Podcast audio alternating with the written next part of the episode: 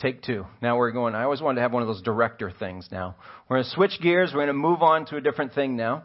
And what I wanted uh, to, I, I, would love to have the ability to do this, so I'm going to do it um, rhetorically. Don't, rhetorically, just don't respond.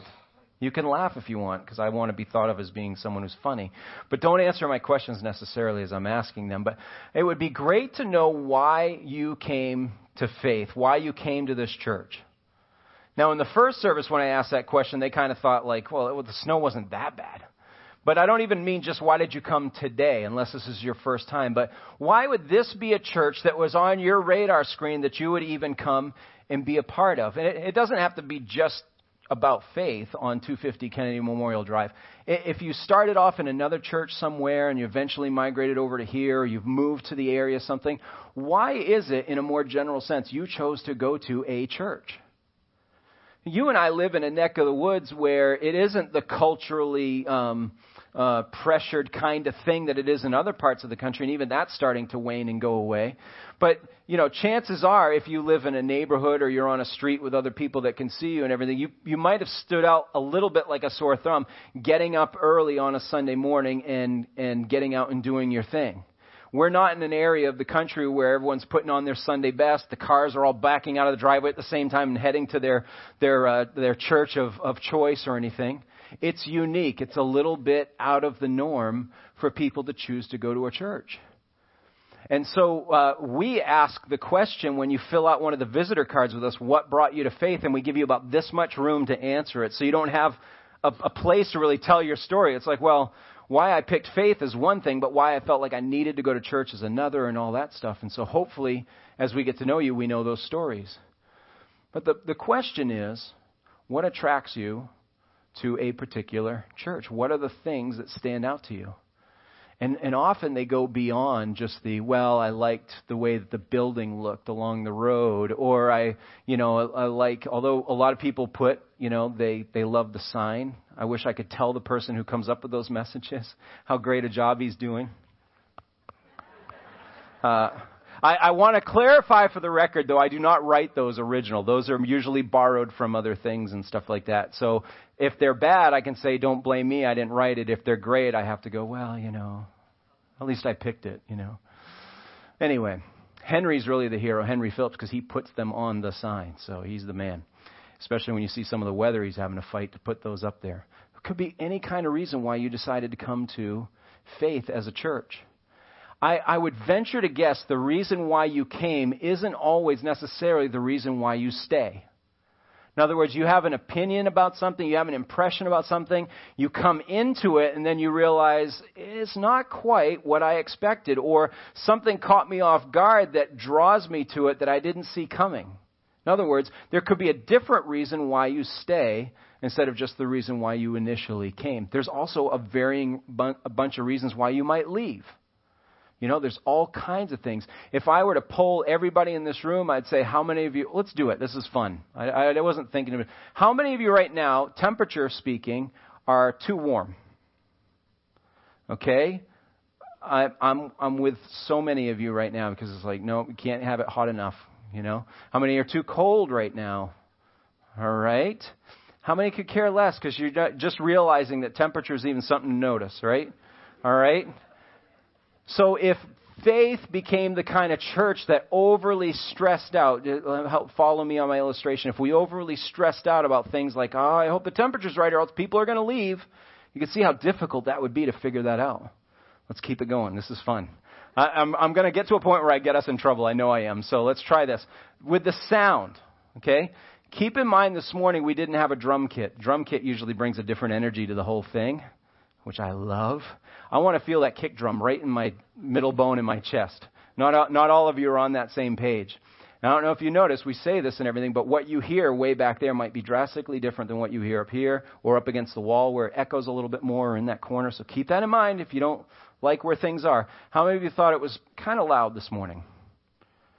All right, just a few of you. How many of you thought it was it was great, but I could have even had it louder? Okay? Oh, you're my crowd. I love this church. How many of you like, I'll take whatever you give me. I, I could sing to it, I could listen to it and everything. So, all right, you see? I, except for the first group of hands that thought it was too loud. And I think, again, if the drum kit was here and I asked that, we might get a different response a little bit. But you can see if, if we were, if that was our target, if we were trying to build the success of our church based on your responses to everything, we'd be like, I, I don't know who to please. I don't know where to go. So fortunately, we have a standard for how to do church in a healthy way that allows it to last. And, and I'm not just saying we as in faith, we certainly do too, but churches through the centuries have had a standard that means I don't have to chase all the whims and fancies of everybody that walks through the door. There's a reasonable amount of decency and a standard that we have to have, because if we didn't care what you liked or didn't like, we wouldn't pay money to have the building clean.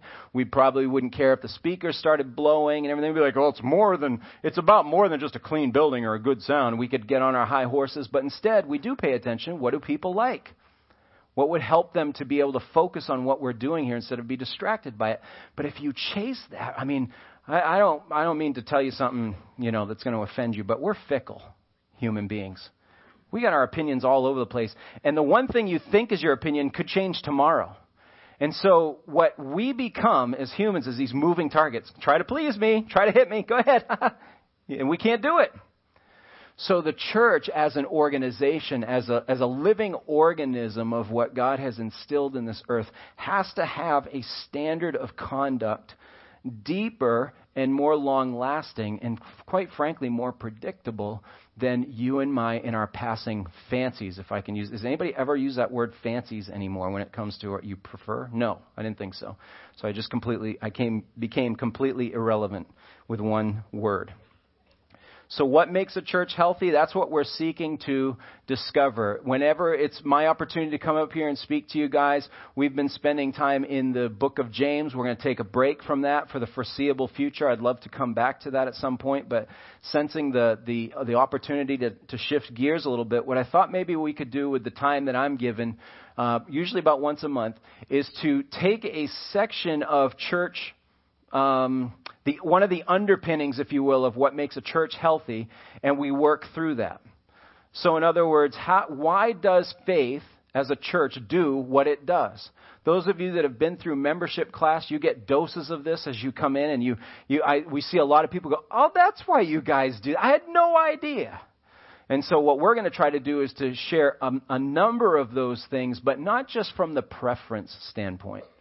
I'll give you a for instance. One of the preferences that we try to do, we have a weird sloped floor here. It's an old movie theater, right?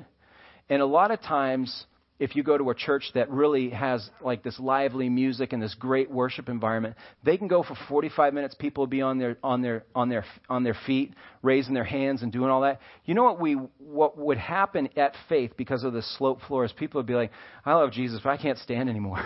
my calves are on fire. Ladies would be like, I'm in heels. I can't do this. So we, it was one of the things that occurred to us. We have to have some breaks in order for us to stay engaged in worship. And every time I tell people, oh, that's why you guys do that. I was wondering why you always put announcements after like the second or third song, so that everyone's legs can go, oh, thank you. Got to sit for a bit. Not because of any major spiritual reason, but because of who we are as people. That's chasing one of those preferences a little bit. So, what we're going to talk about is not necessarily those surface things that can kind of come and go and change with the, the times and everything, but what are the true things that make the church healthy? Where should we remain engaged? We want to challenge you as we go through this so that you continue to value the best things about what God has built the church to be about so that those things remain in high esteem on your list. Okay, that's a great target. Wherever I end up, because people are people, life is life. We don't always stay with the same church, things change. Wherever I go, I want to make sure I'm keeping these standards held high. So we want to equip you for that. We also want to challenge ourselves as leaders. We want to be able to look kind of like what James said to us a few months back about looking in the mirror, holding up the Bible as the perfect law of liberty. So we look in, we see the reflection, and we go, I don't really like everything that it's pointing out, but at least it tells me what I need to start working on. So we want to do that as well as we go through this. We have, uh, I'm, I'm, using a book actually by, written by Mark Dever that I found very helpful. He identifies some of these things. He's a very biblical um, uh, preacher and a, a well-respected guy. So I'm going to kind of follow some of his his essential pieces, but uh, we're going to put it in our context here at Faith as we go along. So, with the uh, time that we've got left, which I'm seeing is about 20 minutes or so, you guys give me 20 minutes? We're going to get through some of this from a, it's, it's a topical message, which is funny because I'm actually leading into eventually talking why we don't do topical messages here at Faith. I'm going to use a topical message to get there. Talk about a hypocrite. And a topical message is I have something I want to get across, and I'm going to make sure that the scripture supports what I'm trying to get at. The reason why we don't do that a lot, as you'll see, is because it's really easy to cherry pick the verses you want and make the case.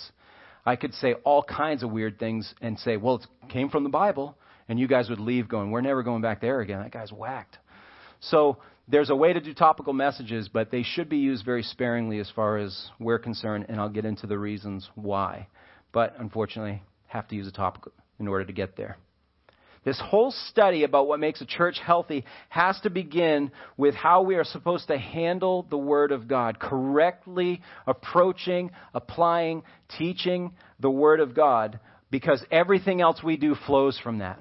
Everything else that you and I do should flow from how we approach and understand the Bible. And so our church needs to flow out of that as well. And we start to get our scriptural support and our understanding from a, a, basic theological assumption that the authority over the church is not given to any man. And that's a great relief. Pastor Bill would be the first one to tell you it is a great relief as a senior pastor, coming from his perspective, not to feel like all of this is completely up to me that I have to make the rules. I have to figure out where the future is and all these kinds of things. To understand that we are stewards of what Jesus Christ himself is the head of and points us in a direction to be faithful to it. Yeah, we lead with our own personalities and our human styles and things like that, but, but the responsibility of this thing really going well always falls back on the Lord Jesus Christ. So this is our theological underpinning, if you will, of how we are supposed to approach church is that first and foremost, it doesn't belong to us. Let that sink in for just a second. That is an unintended pause on my part, I will confess. But as I say that out loud, I instantly start cataloging an inventory in my head going, yeah, how much of this, though, is supposed to go the way I want it to go? I keep saying it all belongs to Him, but I get really tweaked and torqued if it doesn't quite go the way I want it to go. So you can see where just a minor point, it's actually quite a big one, but a minor point of theology can start to get us to take inventory as to what we're supposed to do with all of this. 2 Peter 1, verses 20 through 21 is a, is a passage of Scripture that's very well uh, known and referred to when uh, folks are trying to write about the authority of Scripture and the authority of God having total control and ownership of all that happens. So let's read that together. 2 Peter 1, he says this to us. He says, But know this first of all, that no prophecy of Scripture is a matter of one's own interpretation. For no prophecy was ever made by an act of human will, but men moved by the Holy Spirit spoke from God.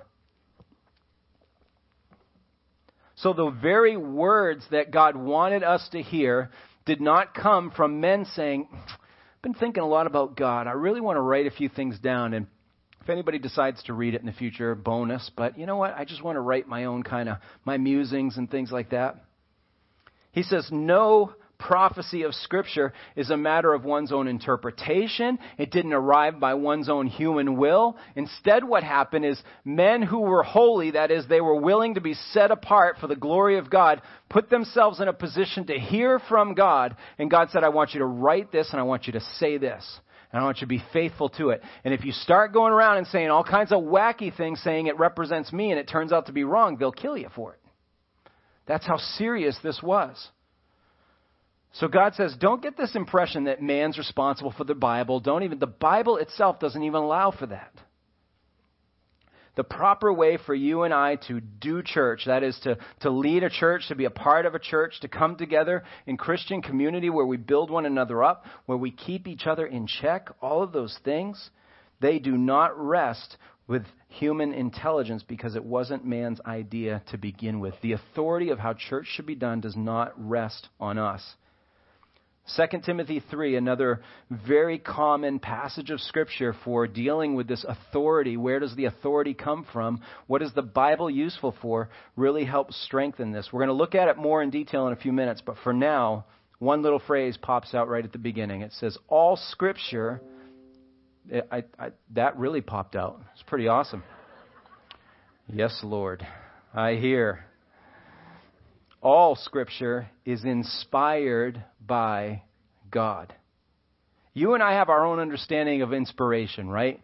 We've been around plenty of the arts where we go, okay, that person's inspired, or that song comes across and the writer says, I was really inspired by something like that. And what we interpret the word inspired to be is sort of like a nudge that has been motivated by something we've been around or something we've taken in or experienced. So if I want to be a poet about things about nature, I'm not going to be very inspired if I'm living in the basement not getting out and seeing what nature looks like, right? So inspiration for us on a human level is more like like um, something spoke to me, I was moved by it, and then I commented, wrote, or reflected on it. I was inspired by. But fortunately for us, scriptural inspiration runs much deeper. It could be interpreted that God breathed the words that man wrote. If God is breathing life into the scripture, it's more than just saying, uh, yeah, I've been watching God at work. I'm going to write a few things down about what I'm seeing. God is good. God is, or it's supposed to be, God is great. God is good. Let us thank Him for this food. And so we do that, right? I, I hate it when things don't rhyme. Just because it has two O's doesn't mean it rhymes. I got to stick to my notes. I'm sorry. This is what my wife has to deal with the tangents of. Romans 1 says that God created everything, plants man in the middle of it, and Romans 1 is basically telling us this is a, a, book in the New Testament. Right out of the gate, he says, God planted man in the middle of all this creation so that man would look around and go, Whoa, I couldn't have done any of this. This is amazing. I need to find out who made this. And if I find out who made this, maybe he'll tell me what he wants from me. Maybe I'll figure out if I can if I can be buddies with him and hang out with him and all these kinds of things. In other words, this general revelation, that means God made it so abundantly clear to his creation that he exists that we were supposed to respond in a way that says, "Oh man, this is amazing. I got to find out who made it." And you know, we see the, the, the, proof of that through the generations, through the tribes and tongues all across the world for all the, the years that we've been on this earth, where they erect these statues or these things. I got to worship this God. I got to why? Because he's a fire god or he's a sun god or he's a because I didn't do this. There's got to be something bigger than me in this universe. So I'm going to worship whatever it is I think it is, and hopefully I'm right, and hopefully it doesn't squash us like a bug. And God says, I gave you this general revelation so that you would respond to me and find me, and those who truly seek me will find me.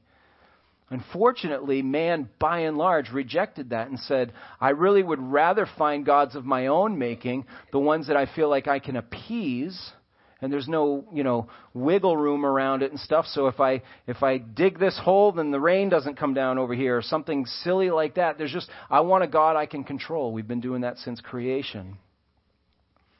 So when god's plan of general revelation was failing as he knew it would because we wouldn't respond to it well he had already set in motion the wheels of special revelation very direct communication and that was wrapped up in the person of jesus christ John 1 1 tells us that in the beginning was the Word, and the Word was with God, and the Word was God. So God the Father is saying, if I'm going to communicate to these people who are blowing off everything I've put around them to prove I'm real, I'm going to send one, Emmanuel, God with us, to come down and to relate to them, to present my word because he is my word.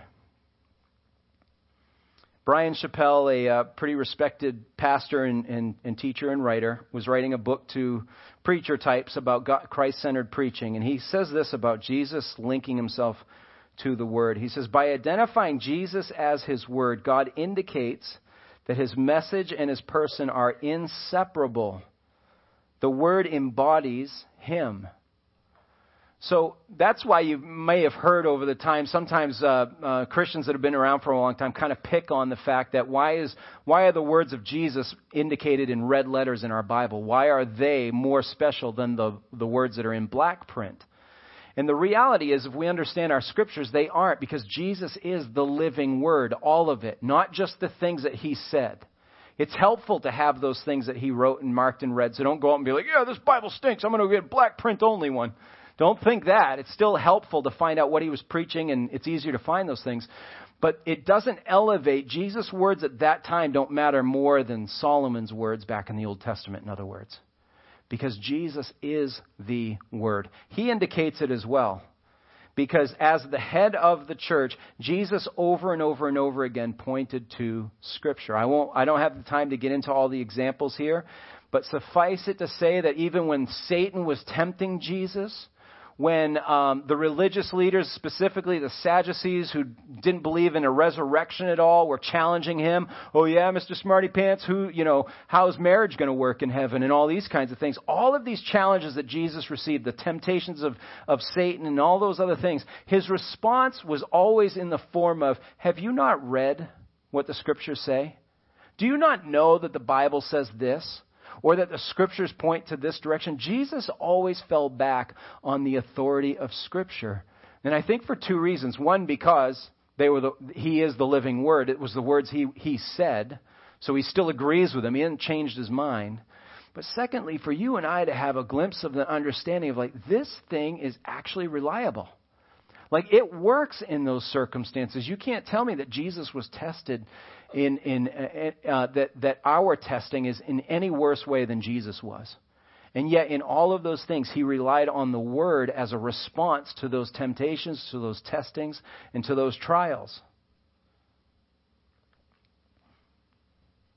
The eternality of the word, that is, the the fact that the Word, John 1 1, in the beginning was the Word, and the Word was with God, and the Word was God. The eternality of the Word, capital W, gives it its perfection and endurance. The old reformers would use the Latin phrase sola scriptura to get across the idea of all you need is, no, that's the Beatles. Don't fill that. All you need is Scripture. Scripture alone is all you need. Sola, meaning alone, scriptura, scripture. We've modernized it in our context here at Faith, and it has been said in a lot of other places. Not like we just came up with this, but in our plumb lines, our plumb lines are some identifying statements that the leadership spent some time around and thought about what are the things about faith make us a church? What, what makes us faith as opposed to other great churches in our area? What are some of our identifying things that we're going to hold to that we don't ever want to sway from? And one of those plumb lines you've heard Pastor Bill say over and over again that we let the Bible interpret the Bible. Sola scriptura. That the Bible in and of itself has enough authority, has enough reference, has enough checks and balances to answer to itself and for itself. It doesn't need archaeological digs like we find the vases or the other things like that to say, oh, Solomon was real. It doesn't need all of those things to be proven true. Now, we as humans are helpful that those things happen. I'm glad they're still unearthing things from the old times. I'm glad whenever they find portions of Scripture in the original language that back up the fact that we have the real thing. As human beings, we need that, but the Bible doesn't. The Bible is its own authority. It's its own reference manual. It will answer itself. It'll clean itself up. It'll check itself. It'll present itself. It will preach itself because of its self identifying power, because it is the embodiment of Jesus. Just as a side note, if you ever get hung up like I do sometimes on why did God entrust such an important message with some human instrument? We know that God can do it directly. He did it with the Ten Commandments, right? It's like chisel, chisel, chisel. It's not what he used, but you know, something on stone, and everyone's like, oh, I know what God said because he just burned it on there and then he brought it right down and all this kind of stuff why doesn't God do that sort of thing all the time? If you know the story of Jonah, Jonah didn't want to go uh, for all kinds of reasons, either racism, culturalism, all these other problems that Jonah had with Ninevites. He wanted nothing to do with them. Would have been totally happy for them to die and go to hell, mind you. A prophet of God. And God said, I want you to go and share my grace and forgiveness for these wicked people. And Jonah said, I don't want to go. They disgust me. They drive me nuts. I don't want, I don't even want to see them redeemed. God could have said, you know what? That's fine. I know the address. I don't want to use a punk like you. You're just going to mess it up anyway. So why don't I go, say what I need to say, and I'll get the job done. Instead, he works through Jonah, through trials, and all that sort of stuff. You know, he ends up in the belly of a fish, whale, whatever we're supposed to call it gets dropped off there, and it works. What Jonah has to say is exactly what God told him to say. He just was a mouthpiece. It's the strangest thing to me. He just says, uh, God said you're supposed to stop doing what you're doing and seek his forgiveness. Whatever. And he goes off, and, and they go, You're right. We need that. How does that work? And yet it does. So if you're ever scratching your head like me, this is a way long rabbit trail. Ever scratching your head like me and say, why would God have to do that? Understand that you and I, if God ripped through the ceiling right now and said, thou shalt go to Applebee's after church, we'd be like, I don't know what to do. I don't know what to do. Uh, where's Applebee's? I don't know where. And it's like, it's right there. It's really easy to instructions. But God broke through the, the world we know and spoke to us so we fall flat on our face. And it's almost like we miss the message and all. God knows how we're made. He knows how fragile we are. He sends delivery mechanisms and things that we can relate to and understand. He uses uh, broken, foolish prophets. He uses um, uh, redeemed writers of the New Testament that became the disciples of the church, the apostles of the church. And he even used his very own son to go through all of that, to be born as an infant, and go through all that he went through to reach us so that we would relate because they look like us. They sound like us. They wear the same sandals we wear back in that day, to be contextually correct. They, they, there's something I can relate to in that. If God just ripped through the ceiling every time He wanted to tell me something, I don't know how to handle that. So, yeah, He risked the fact that many would disregard the message, that they wouldn't have to hear it much, they wouldn't want to hear it much. Because I know that guy. He can't be speaking for God. But some of us have heard, some of us have responded. This is the, the, the plan that the Lord has laid out. And so he's given us a relatable word. I want to I want to strengthen this even more still. 2 Timothy 3 says this in verses 16 and 17. Again, this is our go to passage really to understand how important the Bible is for church health. It says, All scripture is inspired. Waiting for the chime. Lexi, no chime this time? Okay, we tried. All scripture is inspired by God and profitable for teaching for reproof, for correction, for training in righteousness, so that the man of God may be adequate, equipped for every good work. There's a long list here. In five more minutes that I have, I cannot exposit all of these words, so let's suffice it to say this that God's word is still useful. That's another way of saying profitable that Paul is actually telling Timothy as he's training him to be a young preacher. He says, Don't ever forget that the scripture that has been God breathed is useful still. It's relevant. It's applicable for teaching. That is, sharing in a general sense who God is, what you need to know about who God is. It's still useful for that. If you ever want to know anything about God, look here first and hold up your understanding to what the scripture is saying. It's, it's, it's applicable still. It's useful for reproof, what we would also say for conviction. If, if I walk into a garage and there's a what could be a classic automobile sitting there, you know, kind of one of those hot rods and stuff like that. But it's not been restored yet. It's kind of half under a cover. The person that owns it hasn't really cared for it. Rust has gotten to it. All these kinds of things. I could walk in and say, that thing's a piece of junk and could have been made better. That's an example of conviction. I'm making a right statement of what should change and what isn't right about a situation, but then I can just say, okay, my, jo- my job's done here. Good luck with that. And I've walked away, and that automobile is still worth, a, you know, a fraction of the value it could be if someone gave it some attention. The Bible's still useful for that. The Bible is still relevant when it comes to pointing out the flaws of you and me.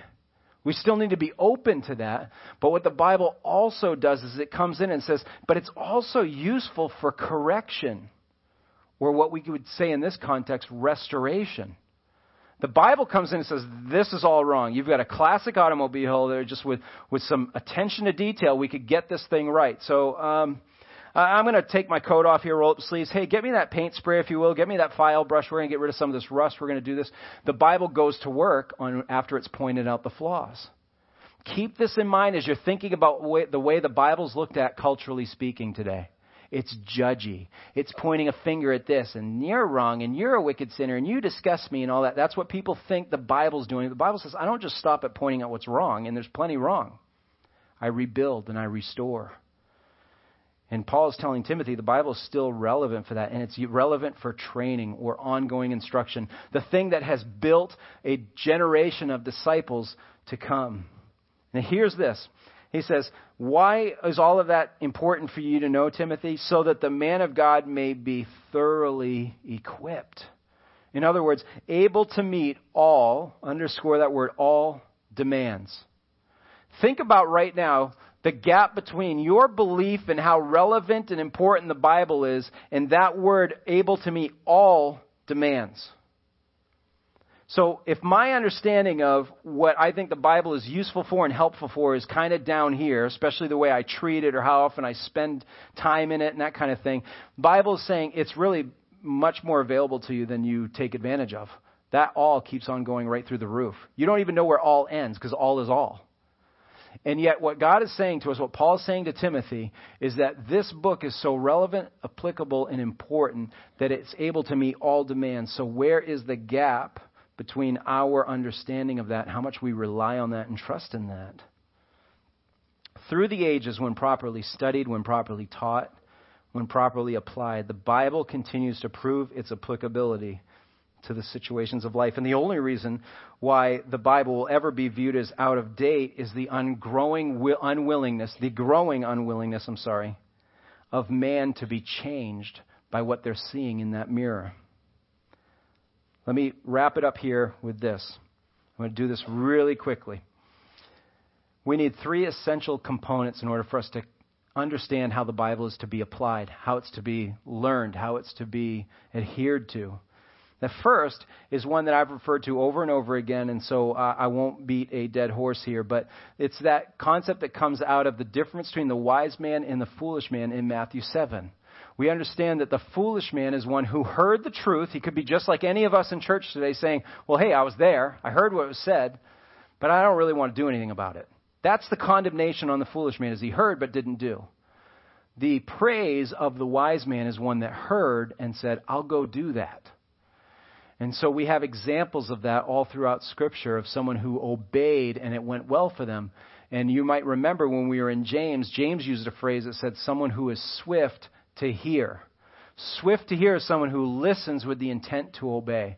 The first essential you and I need to apply God's word, to understand it and hold it rightly, is to listen to it, to be willing to look in the mirror and say, God, whatever you reveal to me out of it, I will do. That's being swift to hear. Not just, oh, see if you can impress me today out of my devotions, God, and then pick a verse. Uh, the begats didn't matter to me. I'm moving on. But to be swift to hear is somebody that comes to the Word and say, Lord, what do you have for me? How do I need to give this more authority in my life? That's the first thing we need is being able to hear. The second thing we need, fortunately, has been a gift given to us by the Lord, and that is the presence of the Holy Spirit. Jesus said in John 14, we actually won't put the verse up right now and everything, we'll just move through. But John 14, 16, and 17 is where Jesus says, If I go away, I will allow for a helper to come, that is the Holy Spirit, who will start to abide in you. The Apostle John says later on in, the, in his first letter to the church, he says, As for you, in, verse two, uh, in chapter 2, verse 27, he says, As for you, the anointing which you receive from him abides in you. This is from the Holy Spirit, it's there and you have no need for anyone to teach you. But as his anointing teaches you about all things, and is true and is not a lie, and just as it has taught you, you abide in him. Here's a, what I hope to be a real quick lesson on sola scriptura about the scripture interpreting the scripture. For years, we have heard people justify their unwillingness to fall under the authority of a church or to make themselves available to be around all of you folks by saying things like, Well, the Bible tells me I got all I need right in here. The Holy Spirit's in there. I don't need anyone to teach me. I'm good. So leave me alone. Don't challenge me. Don't try to convict me. Don't want more out of me. Because if the Lord wanted me to do it, He'd tell me. First John says it. But this is where we need the Bible to interpret the Bible. Because if I take that verse, I'd have to be like, you oh, know, he's got a point. He does have the Holy Spirit if he really does, and the Holy Spirit, you know, doesn't need any help. He's got a point. But there's too many other balancing scriptures to tell us that what we actually need as our third component in all this is a little help. If we don't use the resources around us to, to understand the scriptures more, then we're selling the Lord short and we're being arrogant about it. Romans 10, 13 through 15 starts off with the great verse that says, Whosoever, who, whoever, I'm sorry, will call on the name of the Lord will be saved. Let me find the page that I'm. Yeah, there it is. Okay.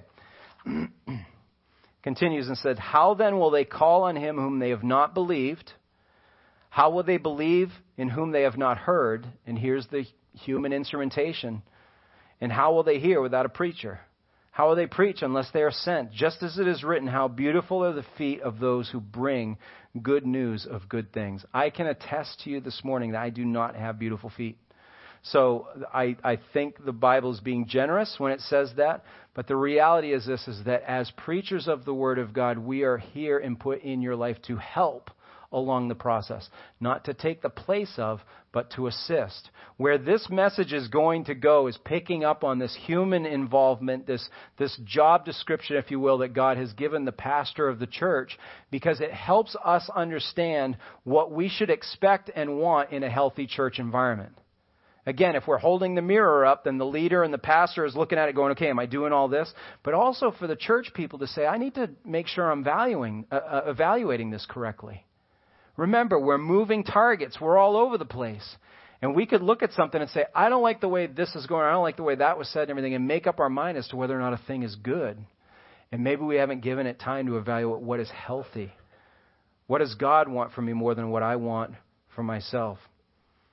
To put it in a nutshell and kind of intro where we're going next in a month or so, the church must insist on careful preaching if we are to be a healthy organism that God is uh, leading. We have to insist on careful, and even in my notes, I've underscored the word careful preaching. Now, next time we'll try to explain what that could look like, uh, even sharing with you some of the subjective nature of that, that preaching styles are different from person to person.